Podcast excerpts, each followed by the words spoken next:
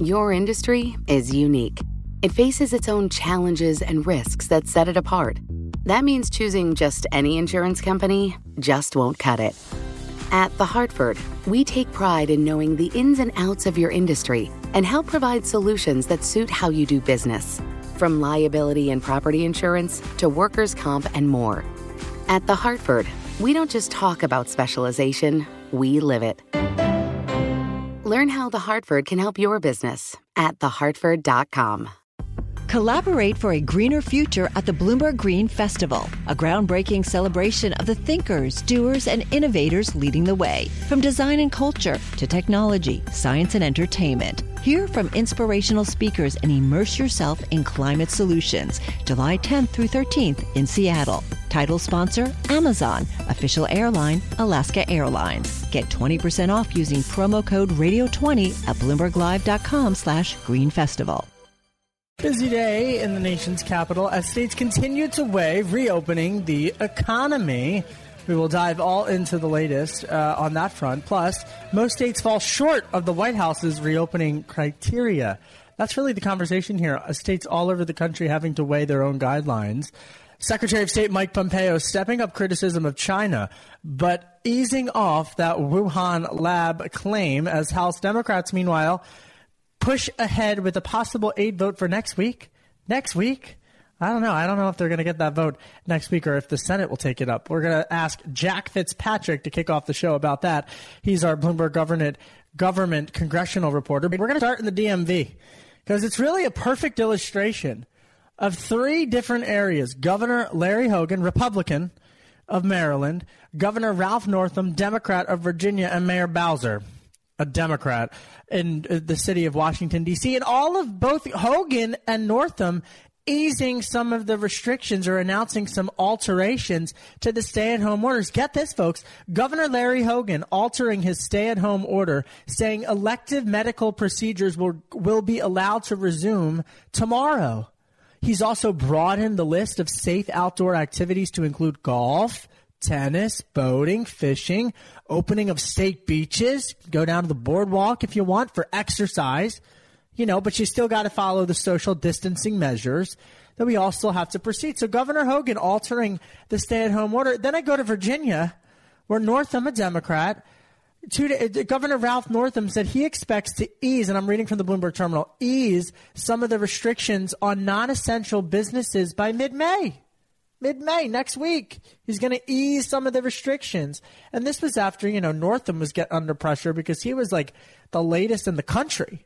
But even Ralph Northam is easing some of the restrictions. But Mayor Bowser, Muriel Bowser, Democrat Muriel Bowser, she said today that she's that residents are still under a stay-at-home order and she has no updates, no updates from the mayor's office on when she will lift restrictions that are set to expire May 15th. What gives? Jack Fitzpatrick, Bloomberg government reporter, uh, on the line. So it, it really is interesting to see Bowser versus Northam versus Hogan all in the DMV region. And it looks like they're, you know, they've hit the plateau, but they're all doing different different uh, reactions. Except, well, Bowser is. I mean, it looks like Northam and Hogan are on the same page. Am I wrong?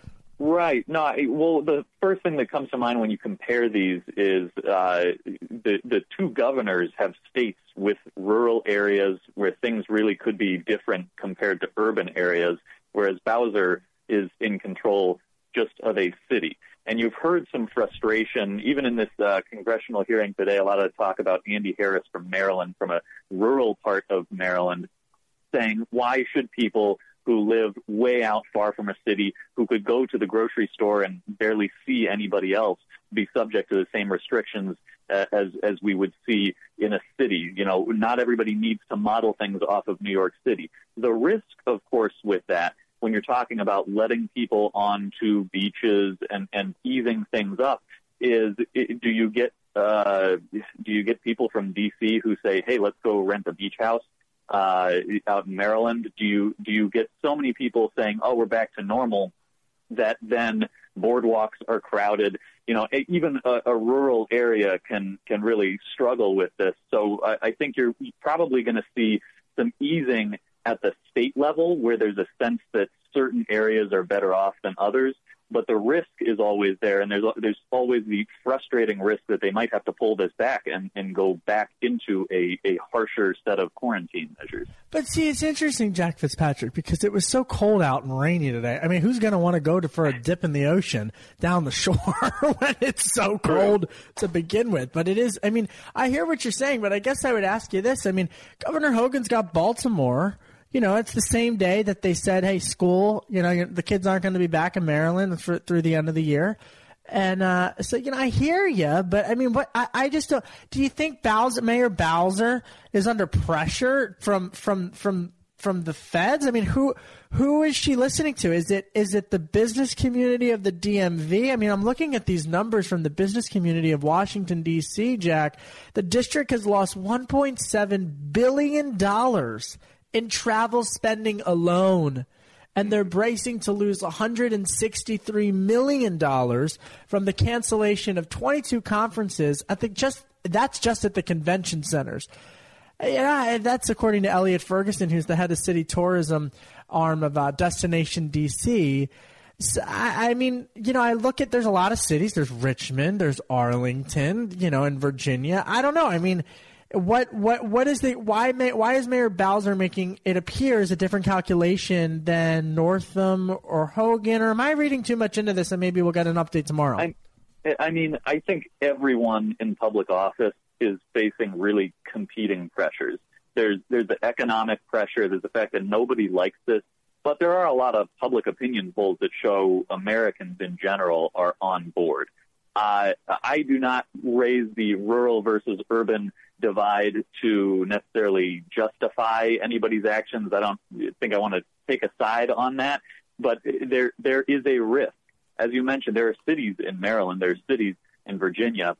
DC isn't the only city in the area, but there's even a risk in rural areas. If you open things up and people kind of lose discipline, anywhere could be subject to an outbreak. The, the, the reason there's this pressure to at least ease up a little is I think there's a growing awareness that things aren't going to just snap back to normal immediately. We're, we're going to have to do some extra measures, uh, and this is going to weigh our, on our economy potentially for a year, a couple years. A vaccine takes a very long time. So we're kind of trying to thread the needle in a lot of places, and you're going to see different people take different approaches, but they're all subject to these competing pressures of safety, but also trying to come up with some sort of long-term plan where we're not at home for just you know a year without any exceptions at all. Yeah, it's going to be interesting to see how Mayor Bowser plays this. Uh, from a health standpoint, from an economic standpoint, and, and the like. All right, so busy on Capitol Hill. Do you really think Speaker Pelosi is going to get to some bill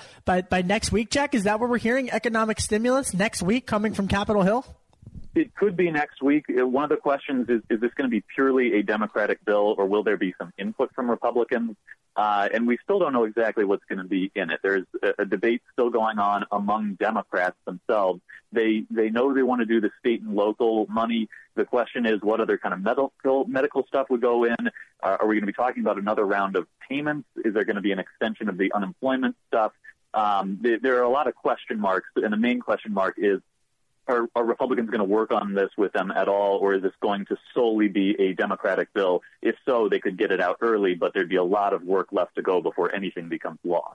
Interesting. And and is uh, so you don't think that that this could end up on uh, that this could end up on the president's desk by the end of next week? We're still farther off from that. I'd be surprised because Mitch McConnell has talked about slowing things down and focusing on making sure the previous tranches of money are, are spent well. He, he kind of suddenly took a, a much slower approach and pumped the brakes, whereas Pelosi has been saying we need another bill now. So just knowing it's got to get through the Senate, uh, let alone the difficulty of any bipartisan negotiations, you know, maybe we'll see something come out next week, but uh, to get to the president's desk is, is probably a little tougher. All right, we're going to leave it there. Jack Fitzpatrick, you're doing a great job. Thank you so much for all of your reporting uh, and breaking all of this down for us, both in the in the DMV and up on Capitol Hill around the country. I'm Kevin Cirilli. More next. We head down to Florida. You're listening to Bloomberg 99.1.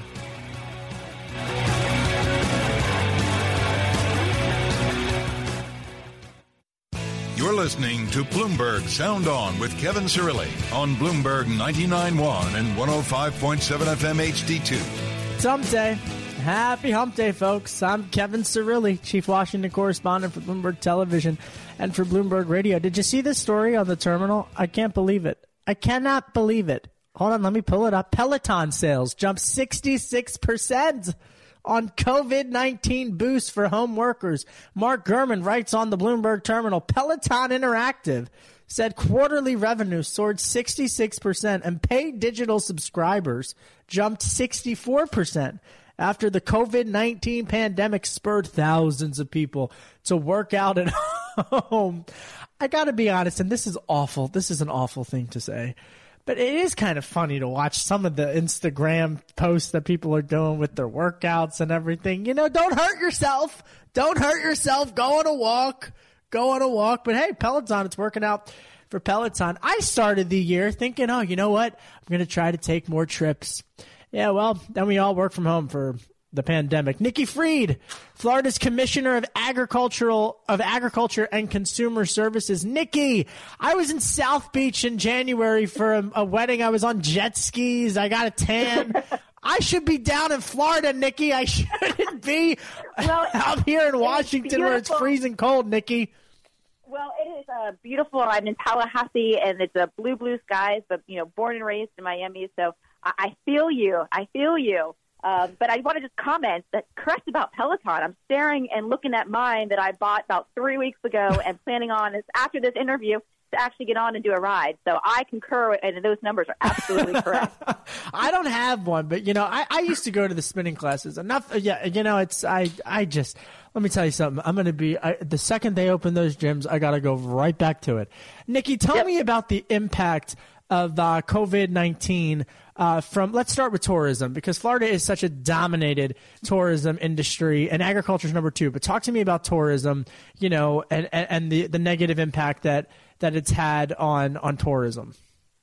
Yeah, I mean, obviously, you know, as you know, everybody comes here for not only just the beaches, but but Disney, the cruise line industry, and that's all stopped.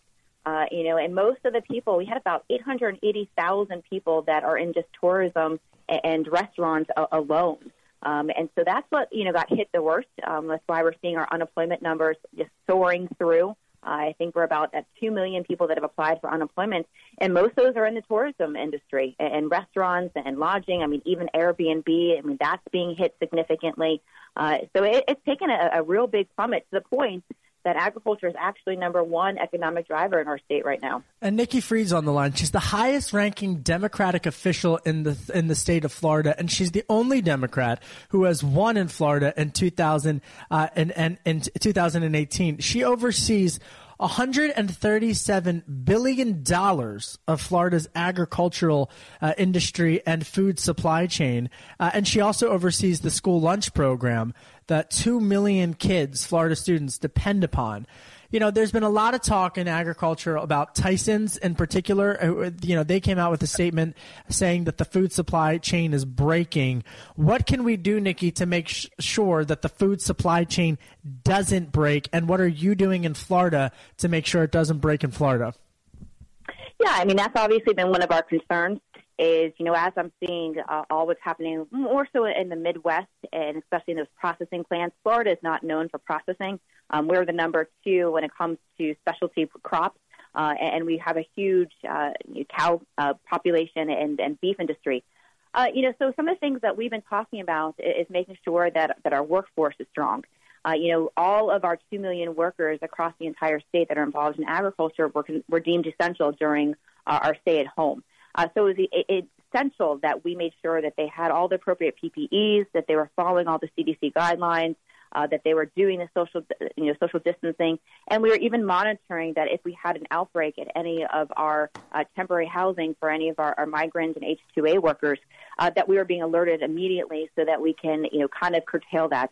But yeah, it's definitely a, a concern of ours, and we're keeping monitoring. And, and that's what I definitely would encourage people across the, the country that are involved in agriculture and these types of processing plants uh, is make sure that they're following all the appropriate guidelines. But I think a, big issue that, that I want people in the state of Florida especially to know is that while we're seeing these processing plants being closed, Uh, we are not seeing a shortage of food. Uh, again, we you know have about 800 uh, pounds of beef that we have here in the state of Florida. And so please make sure that, that you're not hoarding the food kind of stuff that we saw at the very front end of this pandemic, uh, because that's really what will break the system is if everybody goes out and, stockpiles all of their, their sausages and bacon and beef, that will break the system. Uh, there's enough backpile of food um, that people should not be concerned. Uh, we will catch up. Uh, just don't hoard food is my biggest advice for, for across the country as well. Nikki Fried's on the line. She's the, one of the top Democrats in the state of Florida. She's the Commissioner of Agriculture and Consumer Services. You've been critical of Florida Governor Ron DeSantis. What do you want to see him do more of? You know, I think it's a couple of things. I, I think first and foremost, transparency. Uh, this is a time when you know people are scared. Uh, that they're losing their their their jobs. Uh, they have potentially family members and loved ones that, that have been, you know, sick. Uh, unfortunately, we, we've lost a lot of Americans across the entire country, and we have about over 1,500 uh, deaths here in the state of Florida. And so transparency is, is essential to make sure that the information that we're giving to our citizens is not only accurate, um, but we're telling them the full story because we're asking people to make personal decisions to go out of their house, to be to be back engaged in whether it's restaurants or eventually our, our gyms. Uh, and, yeah. so it, to make sure that we are giving them up to date, accurate information. And unfortunately, um, that's just not been the case. Uh, we've seen, even as the reports last week, uh, that the morgues were being told to not report COVID deaths. Uh, that, that again is very disheartening and worrisome to individuals who are relying on government uh, to provide the accurate information. Same thing with our unemployment system. Uh, our unemployment system has been a debacle uh, since day one. We've had two million people in the first week apply, you know, d- apply and, and try to call in, uh, sitting on seven, eight-hour call waits. Uh, the system has has broken down uh, offline for, for weekends at a time, trying to reboot, and still now 40% of those who had even applied and got through were deemed ineligible. Um, so it's so important that right now that we're giving our, our citizens all the up-to-date information and that government is working together. Uh, regardless of, of DRI, uh, this pandemic doesn't know partisan politics. Uh, and so really it's important that our of your elected officials are working together, all resources, all hands on deck uh, to get through this. And, and, we just haven't seen that here in the state, unfortunately. All right, Nikki Fried. I look forward to the day that I can go back to Florida. Nikki Fried. She is Florida's Commissioner of, uh, of Agriculture and, con- and Consumer Supplies. Thanks for calling in. Appreciate it as always. Coming up, we pivot to foreign policy. We're going to check in with A.B. Stoddard and Brett Bruen. I'm Kevin Cirilli, Chief Washington Correspondent for Bloomberg TV and Radio, and you're listening to Bloomberg 99.1.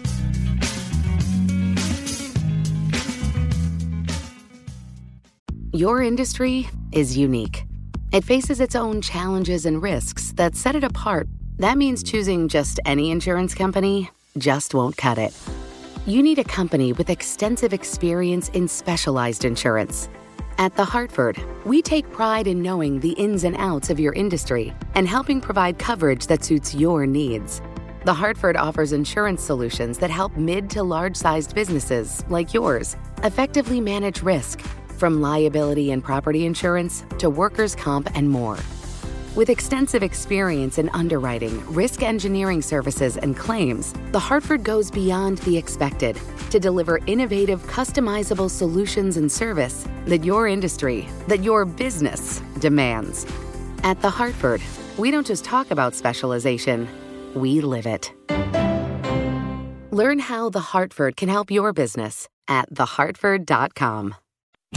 This is Bloomberg Sound On with Kevin Cirilli on Bloomberg 99.1 and 105.7 FM HD2. With millions of Americans still stuck at home amid coronavirus shutdowns and stay at home orders, Comcast said Wednesday that it's seeing shifts in new behaviors and television viewing patterns. Andres Guerra Luz reports on the Bloomberg terminal we're watching more than an extra workday's worth of content each week, according to a Comcast blog post that they posted earlier today.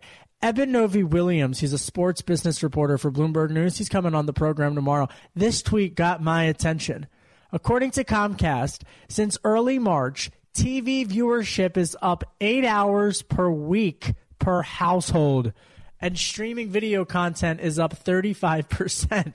The average household is now watching 66 hours of TV per week.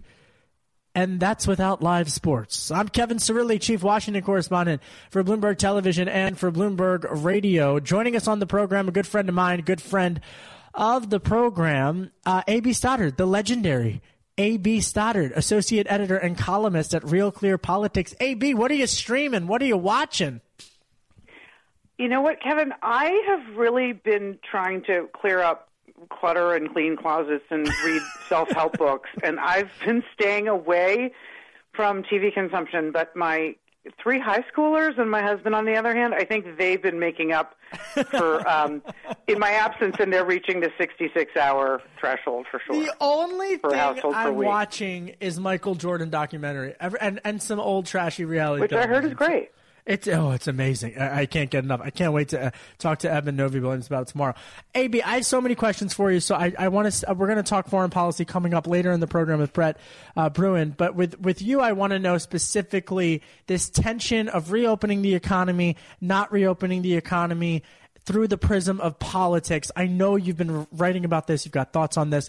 What what is the latest in the AB Stoddard world? Well, it's interesting, you know, when when I when you talk to members um, on both sides of the aisle, what they seem to be in disagreement about is what they'll do in the next round of relief funding. But they seem privately to be in agreement that you can't inject demand into an economy when people are still afraid. They don't sense. I mean, people are not stupid. You look at those polls, Kevin, everywhere Red and blue America combined, these majorities are massive, from 65% up past 80% for too early to go to the movies, too early for large sports gatherings, too early for restaurants, too early for church. Uh, this is really, uh, it's really uniform, even though you see some governors and some um, party leaders and the president saying we've got to get going. It's it, it, the most of the country doesn't think we have a system in place to keep them in safe to control the spread of the virus. I would agree that on the 6th of May, there is no national plan to control the spread of the coronavirus, and um, we don't have testing and tracing in place to prevent um, a return to outbreaks. So um, people um, are going to make their own decisions despite these openings up. And I, you know, when you talk to lawmakers, including Republicans, they get that. They know that they need to cheerlead uh, for openings uh, like the president, but they also know you cannot force my mom with a compromised lung condition out into the system um, that you know could really endanger her um, so easily. So. Um, I think they, you know, you see Republicans are pretty quiet on this and they're just going to sort of watch and wait. Uh, even though the uh, you know the CDC yesterday said we're in an acceleration phase of the disease, and everybody is telling us that it will in a few weeks um, we will know because it takes a few weeks after opening up um, if it boomeranged, and and and we'll have this conversation all over again. So but there is a consensus view, I think, be, you know, between Republicans and Democrats that uh, scared voters aren't going to move. AB Stoddard's on the line, and, and, and I want to ask one more question about this because one of the things that you do so brilliantly that I've really struggled with, uh, you know, to be candid in terms of articulating, right? I'm trying my best, but I think what you really encapsulated right there is this: you're separating the talk from the actual the actual conversations that are going on, uh, both at the C-suite level uh, and in the in the political realm as well. Uh, in that you've got a lot of rhetoric. You know, the president's in Arizona. Uh, you know, being a cheerleader for for a robust economy. Everyone wants a robust economy. But I guess if you flash forward, A.B. Stoddard to November, it, can you just it, double down on how there are politicians in Michigan and Wisconsin who want to be on the side early of saying they wanted to reopen the economy because because they're they're playing the, the longer game into November. Well, if if the numbers spike and it's a dreadful mistake, they'll say, "I'm sorry, I just want people to get back to work." You know, that all best intentions, right? So this is a, such a, a difficult balance. Um, but the epidemiologists have been telling us since March, Kevin, that you have to overreact instead of underreact to get it under control. And they're, and they're basically telling us that we don't have a system to contain the spread of the virus on May 6th. So, you know, politically, everyone's going to do what they think their voters expect them to do. But voters are not looking out, you know, realistically. I mean, besides the ones that are scared to leave their, their houses, at how their lives can return to normal and the economy can return to normal um, unless there is there are new systems put in place. There's no old normal unless we make a new one, and that, that's the problem. And I continue to argue about a federal national authority behind tracing. You know, you can have. I, I said this on Fox the other night. I don't know if I artic- articulated it very well, but the federalism argue, uh, argument wins with, with tests, right? The governor with the yeah. most tests wins. He gets his, his uh, workers back to work first, and oh, that's terrific. The, tr- the president has basically, without, because he will not advocate for, for a, a federal authority for tracing, and he actually at one briefing said we might have to erect barriers in between the states. He's basically saying that um, we're going to let the virus run free um, or we are going to have to erect barriers in between the states and ban all domestic and international travel. This is the reason. I was supposed to be in Georgia today giving a speech. If I had gotten there and then gotten so sick yesterday that I went to a clinic or a hospital and was tested, would I have been infected in Maryland or Georgia? We don't know. If they tested me and I was positive, would they keep me there? We don't know. If they kept me there, would Georgia pay or would Maryland pay? When I went home, eventually, when would they let me go home? And then would they let me leave? And then when I went home, would Georgia uh, track me back to, to the Maryland authorities, make sure that all my contacts? So a, a federal authority has to supersede all the states who are desperately trying to solve this problem. Without that, we're like not even having this conversation, Kevin. We no, can't that, that is so forward. spot on. AB I mean, I always learn when I talk to my good friend AB. I mean, because it's it's so spot on in terms of the larger uh, the larger picture, the bigger picture, and she, you're able to, to sort through the fog uh, that that we find ourselves in. I've got one more question for you, and we've got two minutes left. What is the where are the bipartisan areas on Capitol Hill right now, AB, for a policy change in U.S. and China relations? Oh, I don't know. Um, that's everyone's still squabbling and using China as a political, you know, hot potato. As you know, I don't know that we're going to get to a consensus view on how to proceed with them until after the election and really get at sort of, you know, wh- when they um, started being honest versus when you know the administration stopped protecting them and all and all that. I think it's too soon to tell. Um, I, I do. Um, I know that there's um, not likely to be a payroll tax cut like the president wants. But right now, I can, you know, China is this big thing where the Republicans have shifted, as you know, Kevin. This is their electoral message, right? Just don't defend Trump and his response to the pandemic. Just pivot back to China and keep everyone motivated on important changes that we have to make, right? Like bringing our health care supplies um, having our own supply chain and not being dependent on China next time. So I don't think we'll actually get to um, an interest in uh, on either side in consensus on on China for until after the election. AB Stoddard, thanks for checking in, my friend, and I hope you do Kevin, get to watch to some. To I hope you get to stream something. Take it, take it easy on yourself, AB. You work too hard. You're the best. Thank you so much, Thank AB you, Stoddard. Kevin. Always learn well. something. Uh, and I will talk with you later, my friend. AB, of course, uh, is uh, the uh, associate editor and columnist at Real Clear Politics. Coming up, we're going to stick with foreign policy, stick with China. Some new developments uh, on Venezuela. Brett Bruen, no one knows Venezuela better than Brett, president of the Global Situation Room and former White House director of global engagement. He's going to join us. I'm Kevin Cirilli, chief Washington correspondent for Bloomberg Television and for Bloomberg Radio, and you are listening to Bloomberg 99.1.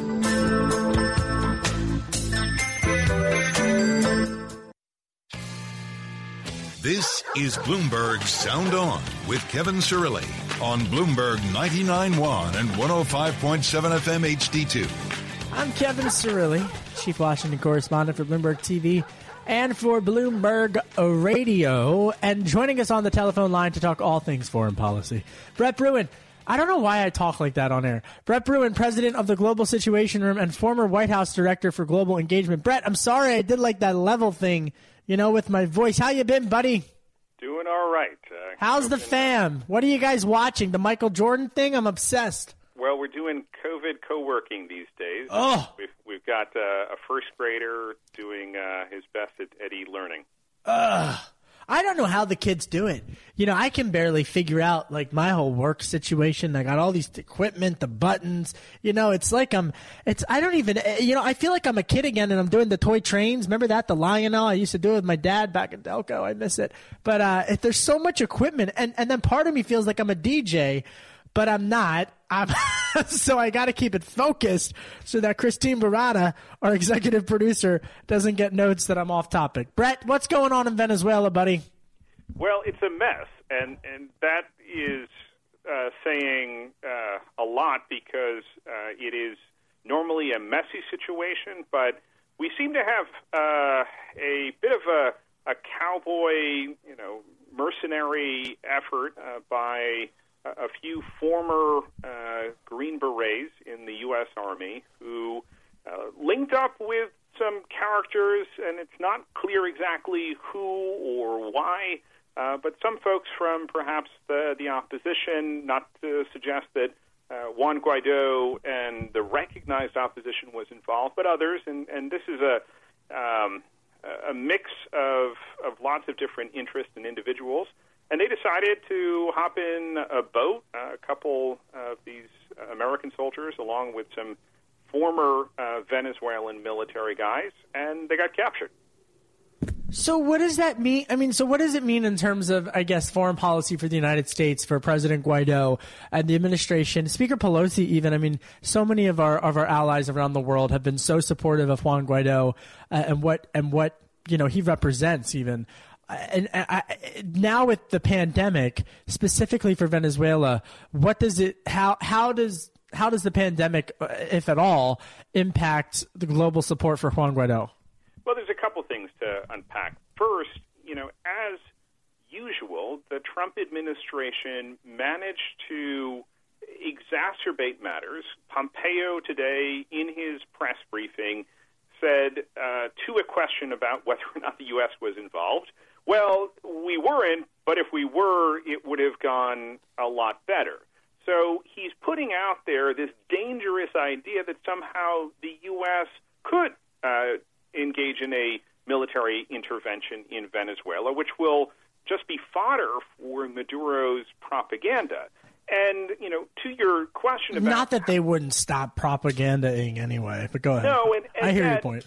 You know, to your question about how does you know a situation like Venezuela hold up during the COVID crisis, the short answer is not well. There are a lot of crises around the world, whether it's Venezuela, uh, what's going on in the Middle East, North Korea, that are getting short shrift, not just in media headlines, but let's not forget, I was talking to some folks at the State Department today. Our diplomats are working Yeah. from home for the most part, both here in Washington as well as around the world. And it's really hard to do diplomacy when you can't actually sit down and have a face to face conversation because people don't want to share sensitive information over the phone, even over you know things like Signal. So we're not getting the information. You know, Brett, that's such a great point. And even beyond that, just from a national, from a safety perspective, you know, we, we've talked on this program about, you know, of course, the military. We've talked about small businesses. We've talked about politics. But you think of the people who are who are serving in embassies all over the world in incredibly dangerous parts of the world, and and quite frankly, maybe that in countries that don't have the medical infrastructure that Europe or, or America is fortunate enough to have, even though that there are weaknesses and improvements that need to be made, you know, and that's it's it's really startling, and it and we've got to continue to think of them as well uh, throughout all throughout all of this. I, I want to bring the conversation in, in the last couple of minutes that we have together, Brett, uh, to to China and and uh, this this emerging sense of nonpartisanship on some areas. Yes, there are is partisanship on others, but where do you see the consensus? Uh, from lawmakers on the left and the right in terms of a, of a new type of coherent strategy uh, for uh, targeting and untangling rather China's web. Well, let's uh, recognize that China, and this is something folks on both sides of the aisle can agree on, is uh, really upping its disinformation game. It's um, being much more aggressive on a diplomatic front. All the while, the United States is um, the administration is, is lobbing these, you know, political um, bombs over to Beijing, which aren't helping matters. And so, you know, today the suggestion was, well, you know, we want to see Taiwan back in the World Health Organization. Okay, an important issue. Let's discuss it, but let's also address the real challenge uh, of a health crisis, the economic crisis, and then we can get to these other uh, geopolitical questions. And so I'm afraid that, that the administration is squandering goodwill, both here in the United States, around the world. Australia is um, concerned, despite having uh, some of the same views about what China has done in uh, blocking access to information, vital information to save lives. And yet, you know, Pompeo, Trump, they take it 10 steps too far. Well, okay, but I, and I hear I hear, you know, Brett has previously served in the Obama administration, but but to bring it back from a nonpartisan standpoint, how what what can the United States do uh, and what can our allies do? How can the US forget about parties for a second? What can the US and allies do to pressure China to to open up, to be transparent. I mean, how do you get China to be transparent uh, when they they just continuously say no? And and honestly, based upon conversations I've had, I'm not sure they would say yes if a Democrat was in the White House or a Republican was in the White House. But leave that out of it. How do we get China to say yes? You've got to increase the cost for them to withhold information, to engage in disinformation. Right now, there is no plan. I mean, the Trump administration, uh, in a misguided effort to perhaps go after China, said, well, we're going to freeze funds for the World Health Organization. Well, what did that do? It actually rallied more support behind China because the U.S. looks like the one that doesn't want to play ball with the rest of the world to work through a multilateral organization. We've got to keep our focus squarely on Beijing and what Beijing is doing and stop with these distractions. All right, interesting. Final point, just in the minute or so that we have left, Biden's got to articulate a, po- foreign policy approach for to know. Oh, absolutely. And, you know, I think this is a moment, quite frankly, for him to do it, to seize the lack of a coherent strategy, to lay out a roadmap uh, forward, both uh, what needs to be done now as well as when you know, he would take office in January. Interesting. Interesting. Good stuff. Brett Bruen, thanks so much for giving us uh, your perspective. He's the president of the Global Situation Room uh, and former White House Director of Global Engagement uh, for the Obama uh, White House. Brett, always a pleasure. Uh, you know, keep streaming, my friend. And coming up later on this week, we're going to continue the conversation, uh, talking all things foreign policy, U.S. China relations. and on Friday, we just got word we're looking at Friday for another interview with House Financial Services Committee Chairwoman Maxine Waters, the Democrat from California. Lots of of questions for rent, lots of questions on mortgages and the housing market. So that's really becoming an emerging domestic economic issue uh, to talk with as well. I'm Kevin Cirilli. Download the Bloomberg Sound on podcast on Apple iTunes at Bloomberg.com or by downloading the Bloomberg Business app. You can also find me on radio.com, iHeartRadio, and Spotify. Thanks for listening to Bloomberg 99.1.